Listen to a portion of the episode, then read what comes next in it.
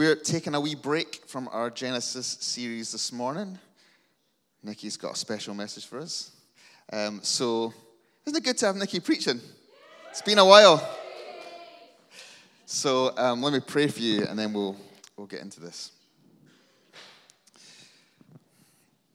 Lord, we thank you for your word and the truth of your word. We thank you that when we turn to the scriptures that we see you revealed. And that's what we're asking for this morning. Lord, we're asking that we'll, we will see you revealed to us.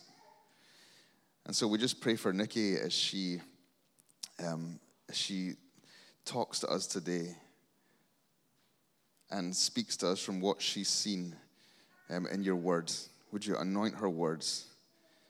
And through them, would you help us to get a glimpse of you that will transform us and change us and renew us and strengthen us? Um, so we just bless her as she blesses us and as you bless this entire church body this morning with your truth. Amen. Good morning. I think I'm on. Am I? Can you all hear me? Okay. Now, in this country, a quite a big event has recently happened, and it was witnessed by millions of people all over the world. Can you think what it was? A big event that happened recently in this country? The coronation, that's right. It was King Charles's coronation. Now, some of you might have watched it on TV. Some of you might have just enjoyed having a bank holiday off. And some of you might have just eaten some coronation chicken. But to be honest, I didn't really know what to completely make of it. it. I knew that it was something ancient and it was steeped in history. And I've never seen anything like it before in my lifetime. Interestingly, the thing that stood out to most of the reporters and um, people talking about it on the news afterwards was that moment where King Charles was anointed with oil behind the screens. It reminded me of the times in the Bible when the priests were anointing kings with oil. But this was playing out in our generation, right in front of us. It was strange. Well, today we are going to be talking about a coronation, but many of you might not have thought about this part of Jesus' story that way. This morning, like Kenny said, we're taking a little break from our series in Genesis, and we're going to be thinking about the Ascension, as today is Ascension Sunday. Now, I have grown up in church my whole life.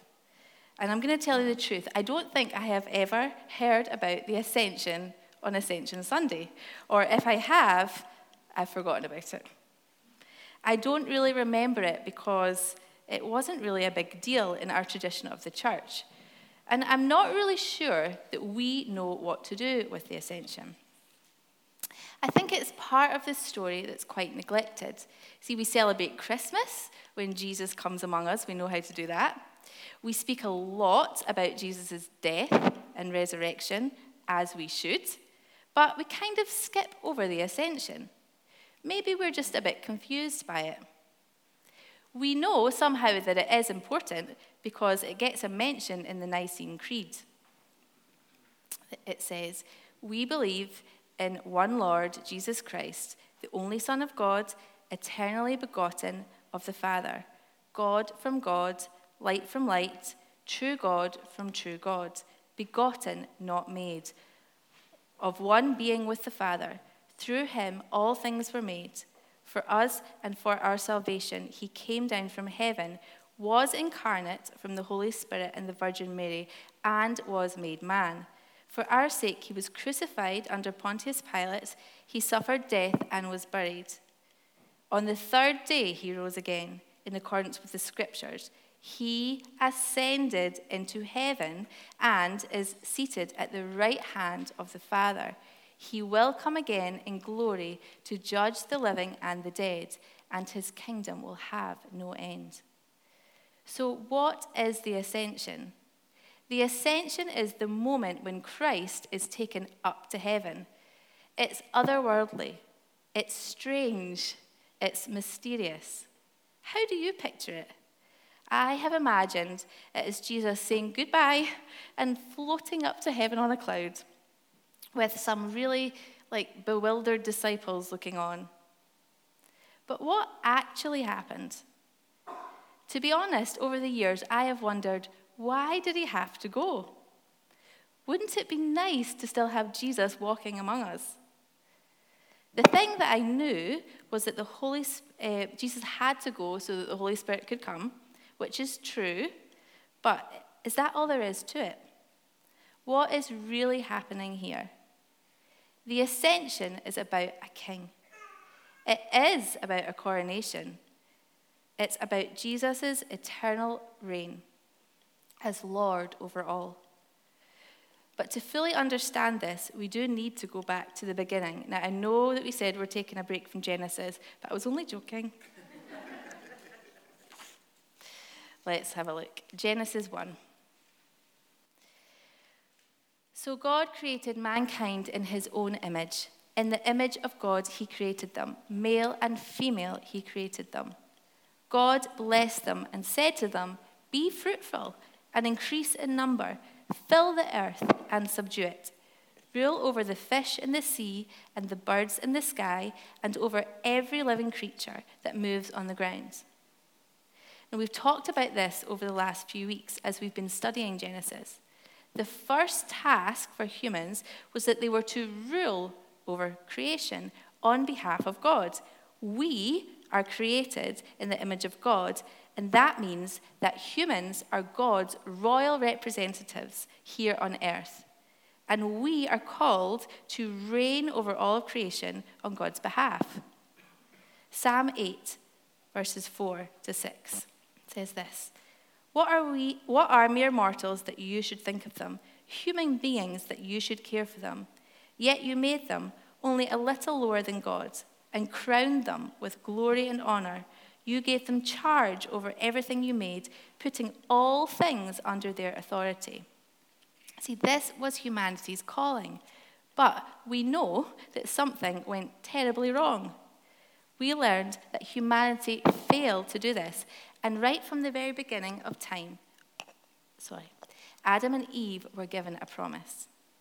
Genesis 3:15 says this, "And I will cause hostility between you and the woman, and between your offspring and her offspring. He will strike your head, and you will strike his heel." The people in the Bible were always looking for the one who would come, the Messiah, the one through whom God would restore his kingdom and ruling and reigning with God, which had been lost in the garden. Andrew even talked last week that Eve actually looked to Cain, believing maybe that he was the one who would redeem them. But we also saw how tragically that story ended. But throughout the whole biblical narrative, we see these rise of figures of people that seem like they might fulfill um, the Jewish hopes of the people, and they asked, Is this the Messiah? Is this the one who was promised to be our Redeemer and our King? Now, some of the figures were more promising than others, and perhaps the most promising was King David. But the reality was, there was no one who could really fulfill the promise. This messianic hope was kind of like the silhouette that needed to be filled. It was like a shadow, but in the future. And none of the promising figures took the shape. No one really fit it. And even David, who many considered the high point of Israel's kings, knew that he was not the Messiah. And he longed for the one who was to come and take his rightful place as king. Look what he says in Psalm 110. The Lord said to my Lord, Sit in the place of honor at my right hand until I humble your enemies, making them a footstool under your feet. The Lord will extend your powerful kingdom from Jerusalem. You will rule over your enemies. When you go to war, your people will serve you willingly. You are arrayed in holy garments, and your strength will be renewed each day like the morning dew. The Lord has taken an oath and will not break his vow. You are a priest forever in the order of Melchizedek.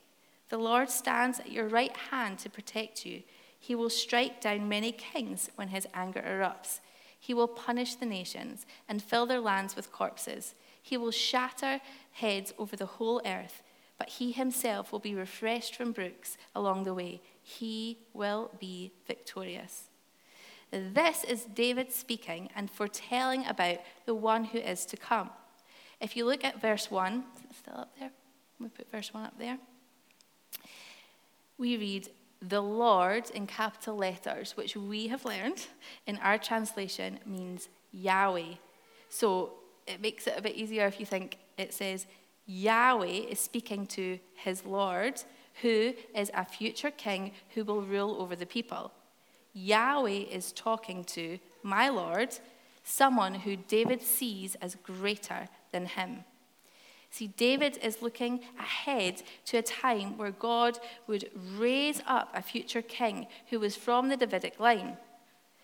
There is mystery here, too, as the king was to come, but he existed before David and was superior to David. This put what happens when Jesus was born into some perspective. If we look at Luke 1 29 to 33, it says this Confused and disturbed, Mary tried to think what the angel could mean. Don't be afraid, the angel told her. Don't be afraid, Mary, the angel told her, for you have found favor with God. You will conceive and give birth to a son, and you will name him Jesus. He will be very great, and he will be called Son of the Most High.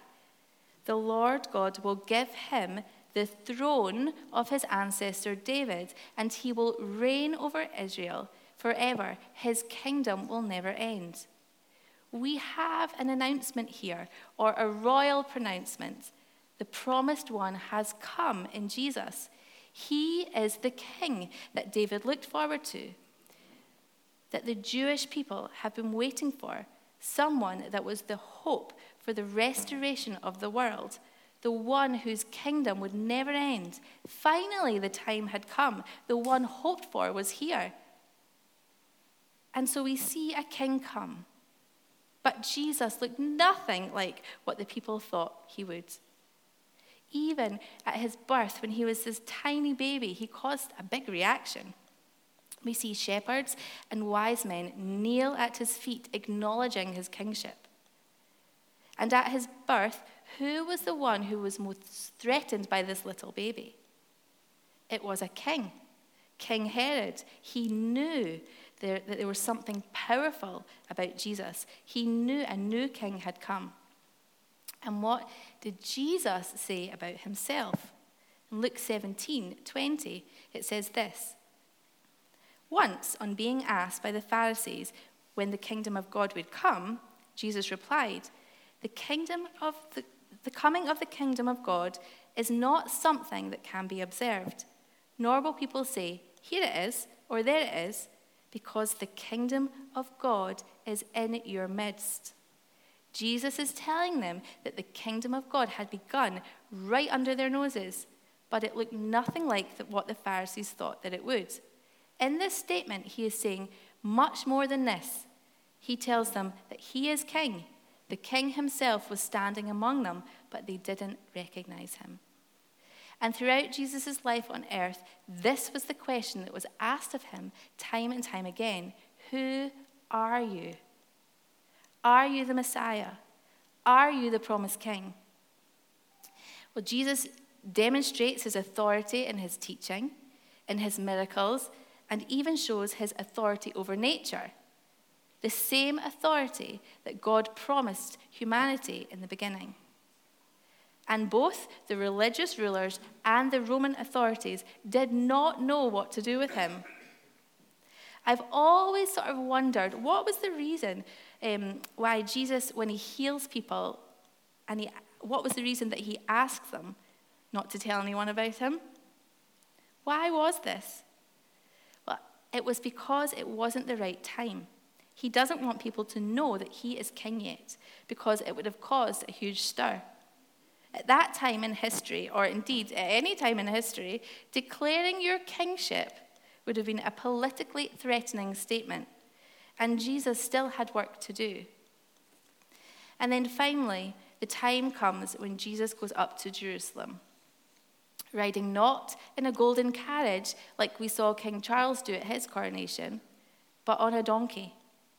We do see crowds lining the streets, welcoming, him and shouting, Hosanna, and laying down their cloaks because the time has come for the king to be made known. In Luke 19, 38 to 40, it says this Blessings on the king who comes in the name of the Lord, peace in heaven and glory in the highest heaven. But some of the Pharisees among the crowd said, Teacher, rebuke your followers for saying things like that. He replied, If they keep quiet, the stones along the road would burst into cheers. The talk of the stones crying out is a sign that even creation is awaiting the coming of God's kingdom. Its coming not only means that humans will be restored, but all of creation will be restored as well. Then we see the king is then crowned, but not with a heavy golden crown, with a crown of thorns. And he is lifted up, but not on a throne, on a cross and crucified. Above him, above him, they hang a sign which reads, King of the Jews.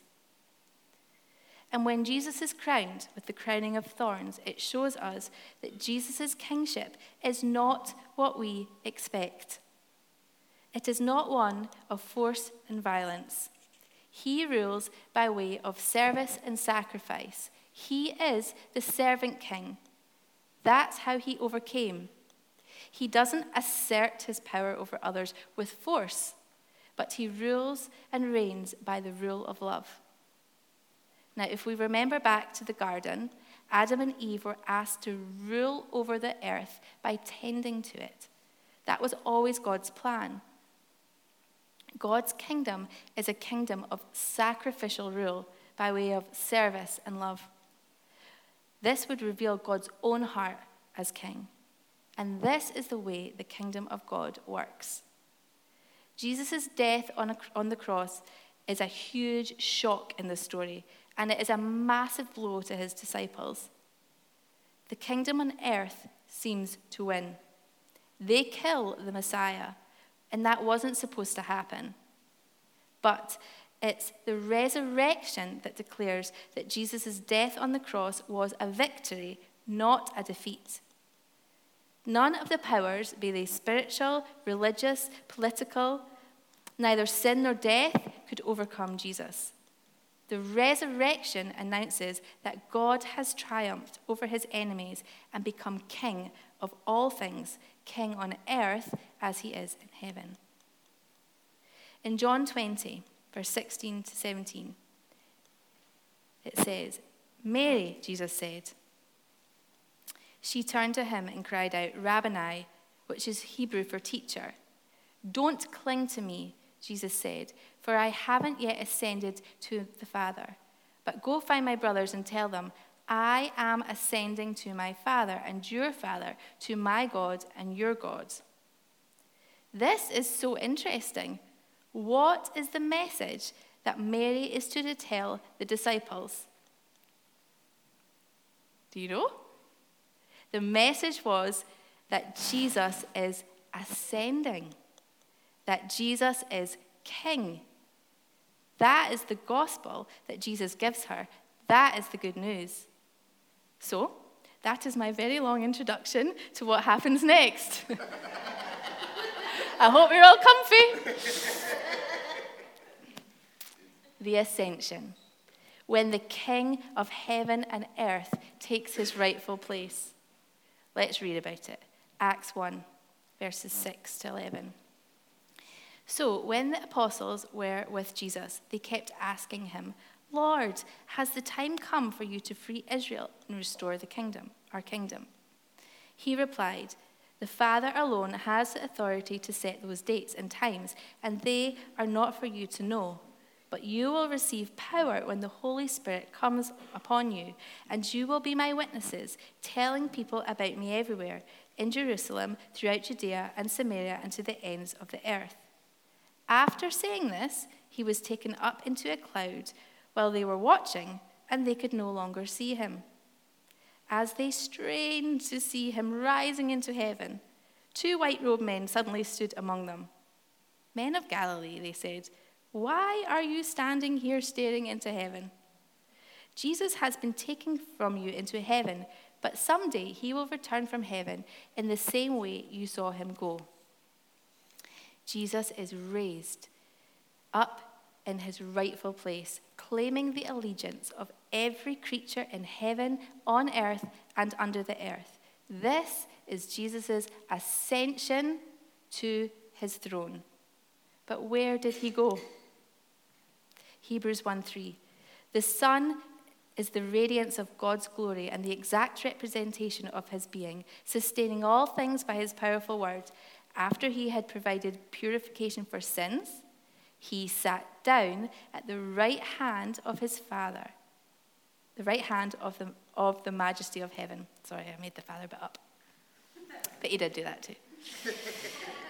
Jesus has been taken up to heaven where the Father is. Ascension ends the time of Jesus appearing to his disciples after the resurrection and begins Jesus' session as the Father's vice regent. This is what Jesus is doing now as he sits at the Father's right hand in glory until the day of his return. And the disciples understood this. Well, they did after a little bit of time standing and staring into heaven which I think is a perfectly normal reaction to someone witnessing Jesus' ascension. See, we know they were not actually sad. We know this because in Luke 24 52, he tells us. This is just after the ascension. It says, So they worshipped him, and they returned to Jerusalem filled with great joy. And they spent all of their time in the temple praising God. What did the disciples do? They worshipped him immediately. They understood that Jesus has overcome death and to transcends the heaven and earth divide. They worship the one who is exalted. They worship the one who is enthroned. He is worthy of all of our worship and our praise and adoration. And the disciples start to minister in the name of Jesus, their King. Michael F. Bird says this The pre existent Son of God was incarnated as a human being, the man, Jesus of Nazareth. When Jesus was resurrected, he was still God incarnate, except now he had a glorified human body. When he ascended to heaven, he took that human body to heaven. He did not cease to be human. He did not shed his human shell like someone taking off a gorilla suit and resume his pre incarnate life as a luminous angel being. No. He retained his glorified humanity for the rest of eternity.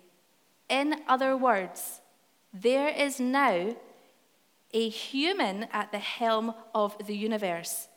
And what is more, we worship an Aramaic speaking, brown skinned, scarred, and circumcised Jewish man at the Father's right hand. So, when Jesus ascended to heaven, it wasn't that the divine Son of God was being returned back to heaven, having left to be on earth for a while. It was something much more mind boggling than that. It was an ascension of a God man. It was a coronation, a moment where Jesus takes his rightful place at the right hand of the Father as King of the heaven, God's place, and earth, human's place. Bishop Maximus of Turin says this The earth rejoices when it sees the Redeemer reigning in the heavens. Heaven is glad because it has not lost its God which it had, and has received the manhood which it had not. Can you imagine the rejoicing and the singing in heaven and indeed on earth from the disciples? Jesus has now bridged the divide between heaven and earth and is king over all. What does that mean for us? When we read this question the disciples ask just before the ascension, it might shed some light on the matter.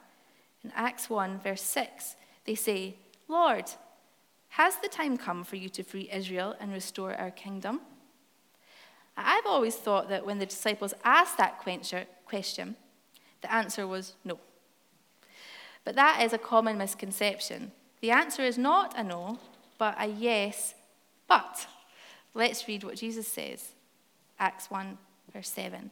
The Father alone has the authority to set those dates and times, and they are not for you to know. But you will receive power when the Holy Spirit comes upon you, and you will be my witnesses, telling people about me everywhere in Jerusalem, throughout Judea, and Samaria, and to the ends of the earth. What does Jesus mean when he tells the disciples that he, they will now be his witnesses? The word witness here is not just telling people about your new religious experience or telling people that you're now going to heaven. To be a witness of Jesus is to proclaim to people that there is now another king, Jesus. And this is what the disciples actually started to do. Acts 17, 7 to 8. And Jason welcomed them into his house. They're all defying Caesar's decrees, saying, there is another king, one called Jesus. When they heard this, the crowd and the city officials were thrown into turmoil. So, to be a follower of Jesus is not just about saying a prayer one day, or identifying as a Christian, or trying really hard to live a good life, but it is something much more. Jesus is asking us to do something that, interestingly, was the thing that caused a lot of controversy and hit the news at King Charles's coronation when there were rumors that he was going to ask them to do this. As a follower of Jesus, we are to pledge allegiance to the King of Kings. Romans 10 9. If you declare with your mouth Jesus is Lord and believe in your heart that God raised him from the dead, you will be saved. To be a follower of Jesus means to walk in Jesus' reign. When you do this, your lives will look different as you order your worship, your hopes, your finances, your ambitions, or all parts of your life around the most important confession of faith Jesus is Lord and King. This is what it means to pledge allegiance, to kneel at Jesus' feet and proclaim that he is your king. And this heavenly enthronement does more for us followers of Jesus. It restores us to the task that was planned for us in the garden, the plan that God had always intended for us. We share in this reign because of our union with Christ. We are united with Christ in his death in his resurrection and his ascension. God's people reign both under God's anointed king and with God's anointed king. This is the hope of what is to come and an answer to what we will be doing for all of eternity. We are going to be ruling and reigning with God forever, co heirs with Christ. Ephesians 2 4 to 6. But God is so rich in mercy, and He loved us so much that even though we were dead because of our sins, He gave us life when He raised Christ from the dead. It is only by God's grace that you have been saved. For He raised us from the dead along with Christ and seated us with Him in the heavenly realms because we are united with Christ Jesus. So God can point to us in all future ages as examples of the incredible wealth of his grace and kindness towards us, as shown in all he has done for us who are united with Christ Jesus. We are royal heirs. We are not yet on the throne, but our man Jesus is. And not only that, he is interceding for us as high priest It is because of this that we can boldly approach the throne of God with our prayers, our praises, our confessions, our thanksgivings, and our requests. Because Jesus has gone ahead of us and entered heaven, we can be assured that we are accepted. Through him, we can approach the throne with both confidence and boldness. Jesus has opened the door into the presence of God forever. Instead of ascension being a sort of overlooked add on to the resurrection, it is the climax of the whole story, the completion of Jesus' work. And the mystery of the kingdom, and the now and the not yet, is that living in his kingdom power can start now as we declare Jesus as King of our lives, as we bow the knee to Him and allow Him to rule and reign in our hearts by His Spirit. And we know from Jesus' life and teaching that His kingdom is so different from any other kingdom that has been on earth or that is on earth or that is to come. It is the complete opposite of what people think that it would look like where you assert your rule and reign over someone actually means to serve them, even if it's sometimes at your own expense. There is sacrifice in this kingdom rule, where the first are last and the last are first. It is a reorganizing of your value system and a complete mind and heart transformation. And as the king's people, we will display those values and the works of the kingdom in our lives, and that is how it spreads.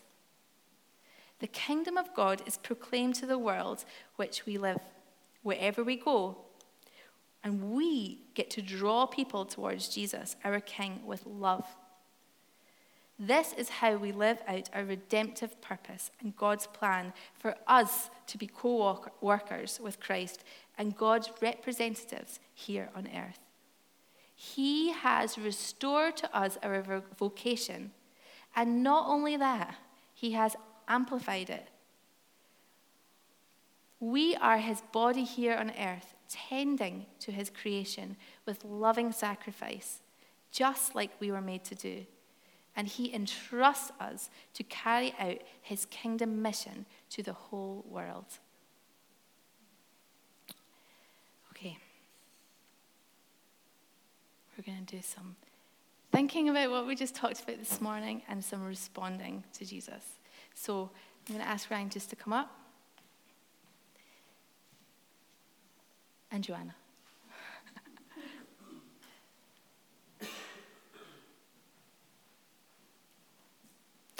Can we all just stand?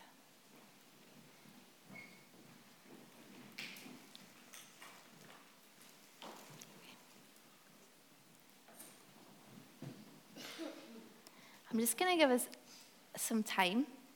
I'm just going to start playing. And as we wait, we're going to ask the Holy Spirit to come. So just close your eyes, it might make it easier. Holy Spirit, come.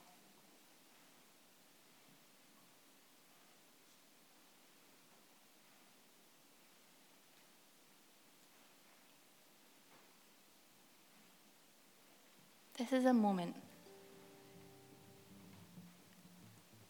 for you as you picture Jesus where he is now as King of the universe to pledge allegiance to him.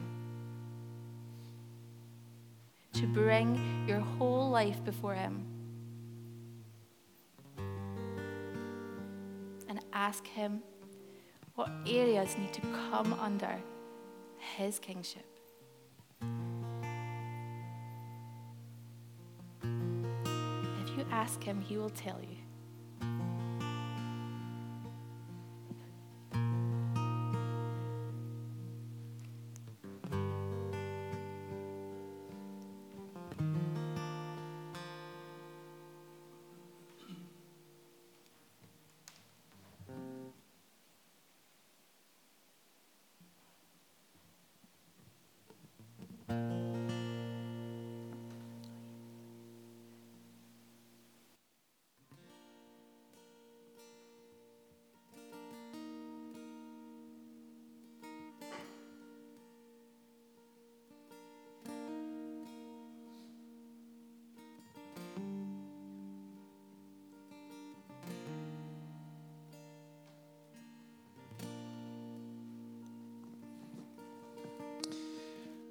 Niki shared with us this morning is at the heart of the gospel. Romans 1, Paul says, Paul, a servant of Jesus Christ, Jesus the Christ, the King, called to be an apostle, set apart for the gospel of God, which he promised beforehand through his prophets in the Holy Scriptures, the gospel concerning his Son, who was descended from David according to the flesh, and was declared to be Son of God with power according to the Spirit of holiness by resurrection from the dead. Jesus the Christ, our Lord, our King. This is the heart of the good news that we get to come under the kingship of the one who gave his life for us, served us, died for our sin, was risen again to give us life. Then Revelation, we get this glimpse of all of creation around the throne. And it says this Around the throne and on each side of the throne are four living creatures full of eyes in front and back. The first living creature like a lion, the second living creature like an ox, the third living creature with a face like a human, the fourth living creature like a flying eagle. So, a lot of strange looking creatures. And the four living creatures, each of them with six wings and full of eyes all around and inside, day and night without ceasing, they sing, Holy, holy, holy, the Lord God, the Almighty, who was and is and is to come. And whenever the living creatures give glory and honor and thanks to the one who is seated on the throne, who lives forever and ever, the 24 elders fall before the one who is seated on the throne and worship the one who lives forever and ever. They cast their crowns before the throne, singing, You are worthy, our Lord and God, to receive glory and honor and power, for you created all things, and by your will they existed and were created.